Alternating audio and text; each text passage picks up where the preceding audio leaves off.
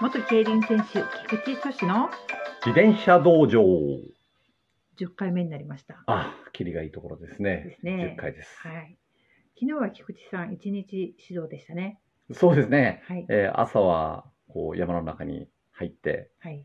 えー100キロ以上はこう走りました。車で。 車ではい。選手について。ついてあ、はないるほど。100キロ、一つの山を行ったり来たり。行ったり来たり。 選手は大変ですね。ですねまあ車でも大概100キロ乗るとなると結構しんどいですけどね。ね。うんうん、大したもんです。はい。午後はオンラインで。そうなんですね。はい。県外のあの選手なんですけど、まあ、あの、ワットバイクを持たれてて、ワットバイク。はい。で、まあ、こう、体の成長とか、はいまあ、筋力のこうアップとかに合わせて、少しポジションがおかしい感じになってきたということで、ああ、はい。まあ、それをこう見る感じですよね。うん。うん。そう。ワットバイクってポジションも大事なんですよね。そうですね。えっと、まあ、ポジションも普通の自転車と同じで、はいまあ、サドルの上下ですね。サドルはい。で、サドルの前後。前後はい。で、サドルの傾斜、角度。角度も、ははいい、合わせれますね。なるほど。で、一番大事なのが、そのワットバイクの機器機器に対して、ちゃんとサドルがまっすぐついてるか。結構ずれるんですよ。まっすぐっていうのはどうどう見た時の。えっ、と、真後ろから見たとき真後ろに、うんあの、そのワットバイクに対してまっすぐつくあかな。るほど。はい。まあ、しっかりは締めてるんですけど、結構パーをかけてると、どっちかに曲がってくるんですよね。利き足の方に。あ、そうなんですか。はい、だから、うんまあ、あの自分がこう使ってる時はもうかなりそこをしっかり見てますね。あ、ずれてな肩いか肩と。向って向いてないかとかね。なるほど。うん、でうんあとハンドルは、はいえー、と上下ですね、上下。はい、それとハンドルの前後、まあハあンドのルステムはい長ですかね、ステム長が変えられるみたいな無段階に、うんはいうん無段階に変えらあ、れま無す。段階。はいあ、段階なく。段階ないでへーす。すべて段階ないです。あはい、もうミそうリですか単位で調整できるんあなるでほど、すべて調整部分については、うんまああのそういう感じですねあ。、なるほど。はいかなりフィット感がいいというか、そうです個ね。人に合わせれる。はい、まあハンドルの幅とあとあのブラケットがついてるんですけど、ブラケットの形をしたものが、はい。まあそこは変えれないですよね。はい。で角度が角度もうわハンドルの角度も変えれない。入れないんですね。はい。まあそれは。はこう持つ位置を調整してもらってええ、あの一番いいところでこう使ってもらうような形にはなるんですけなるどほ。ど。で、ペダルは自転車のペダルそのまま、そうですね。入はれるいん。ですあよの普段使ってるあのペダルをそのままクランクにつければもう大丈夫ですう。ん。じゃあシューズもいつものままで大丈夫いでいんす。ですよね。い。はい。まあ、ただうんクランク長が172ミリ、あ、170ミリなんですよ。 170。は。はいい。なので、そこがね、普段使ってるクランクとは、ちょっと長さが違う場合も出てくるんですけどう、ん。うん、あと、9ファクターですよね。 9ファクター。こう、計測器が中に入ってるので、9ファクターがちょっと広めに、あちょはっと幅がい、なります。うんうんまあ、ただその、あまりこう自分の乗ってる自転車とそこを、ね、こう同じように突き詰めなくても、あーまあ、あのええ計測機器なんで、うんトレーニング機器であるし、まあ、こう体がうまく動いてれば問題はないと思います。なるほど。いつもに合わせようとか、そういう意識ではなくて、はい、これはマシンだから。マシン、そうです、そうです。あのあくまでもマシンで、ええ、まあ、あの計測していくものとして考えてもらえれば、なるほど、はい、それにしても、サドルやハンドル調整できるので、馴染みはいいですよね。ペダルはいつものままだし。うんそうですね、うんまああの、そんなに違和感はないですよね。ですよねうん、であと、その負荷抵抗っていう抵抗のかけ方が、はい。まあ、あの電磁式っていうそのなんていうんですかねこう抵抗をこう、うん、電気の電気でこう抵抗を生んだりとかはい。こう例えばフライホイールをこうベルトで締め込んだりする抵抗じゃなくて、うんまあ、風車が回ってるんですよね。ええはいまあ、風車が回ってるのええで、うんその抵抗を少し増やしていくと向かい風の中を走ってるようなうんあ風も感じながら。あ、まあ、風の中を走ってるような雰囲気になります。ええじゃあ、はい割と実装感も出るんですかまあ、実装。感はすごくいいですね。ええう結構いいですね。うん、ただね、その風車が回ってるんで、結構な音しまあ、なるほど。す。はい。ええうもんしご自宅にと考える場合は、はい。音も音対策いりますよね。 対策うがん、あのー自分が指導してるときは、その風車の音で選手の調子の良し悪しを判断したりして、風車の音。あはい、風車の音ですね、えーはい、こう扇風機が回ってるような、大きな扇風機が回ってるような音が出るんですけど、うんそこに、なんでしょうね、こう途切れない音というか、あるんですよ。こうう、んジェットエンジンがこう、回ってるような、うんこう、いい、いい音、途切れない音。うん。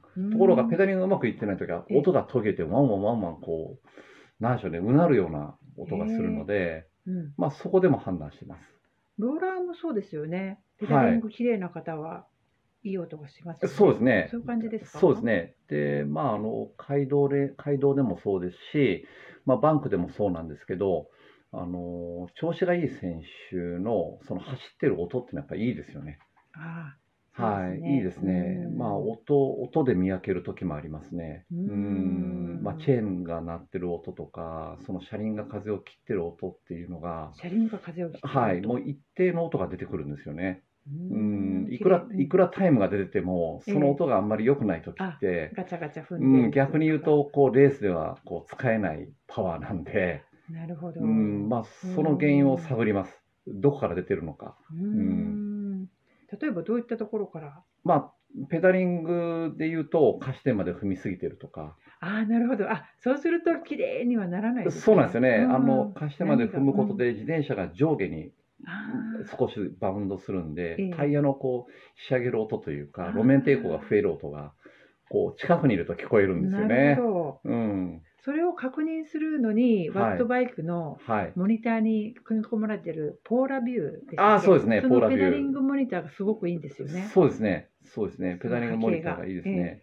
あの波形が出るパワー系っていうのは他にもあるんですよ、実際には。はい。あるんですけど、まあ、右、左、こう独立した中でのうんこうベクトルっていうか矢印が出てきて、あ、はい。まあ、どこでえ力がかかってるとか、ワットとか、うんまあ、それははっきりわかるんですけど、うそのワットバイクのポーラビューの一番いいところは、うん左右の連携がうまくいってるかどうかが見れるんですよね。え右左別じゃなくて、はい連携がいってるかどうかというのが図でそう示ですされねる、といそうですねことなん、そうです。ね。あうのん結果的に右左独立したベクトルの出方が綺麗だっていうことも大前提なんですけけど、まあそこから右左にどういうふうに連携がこう取れてるかっていうのもポーラビューを見てると、まあそこで判断できるので、まあその限界走行付近ですよね。はいまあ例えば3分走1分走をやる最後の本当に30秒10秒あたりもう乳酸が溜まって呼吸も荒くなってで方も崩し気味になるような場合の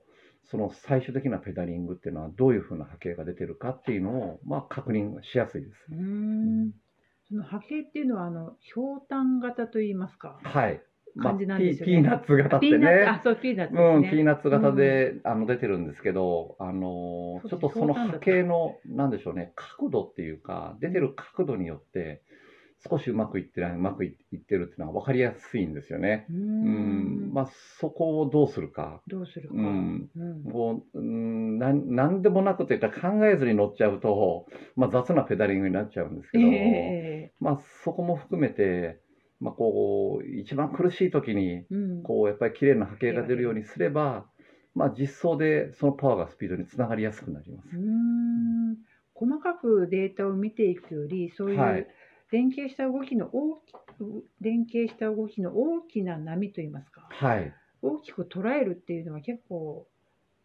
いいそうですね。ねう。ん、あのーワットバイク上で体の使い方の意識を少し変えるだけで、うんまあ、あのーモニターの出方が変わってきたりするんですよね。へーうんうんまあ、そういうとこも含めて、まあ、しオンラインで指導したりとかね、あなるほどはいまあ、あのうん横からの動画を撮ってもらうのも一つですし、ええまあ、例えばモバイルが2つぐらいあれば、そのワットバイクの波形っていうのも、もう一つこう送ってもらえるあなるほとど、 2画面うでんこうしっかりと見れるので、ええうんまあ、そういう方法もあります。なるほど、うんえーワットバイク購入したけどどう使っていいかわからないっていう方も多いと思うんですけど、うんそうですね、ううんあの例えば強い選手がこういうメニューをやってるっていうものをこう、ねうんこうやってみるのも一つですし、でまあ、いどういうふうな、ね、本当トレーニングしたらいいか分かりづらいですよでね。すうね。うんん、菊池さんはそのペダリングモニター結構重視してますよね。重視しますね、うんはい、もうちょっとワットバイクをこう使い出して6年ぐらい経つんですかね、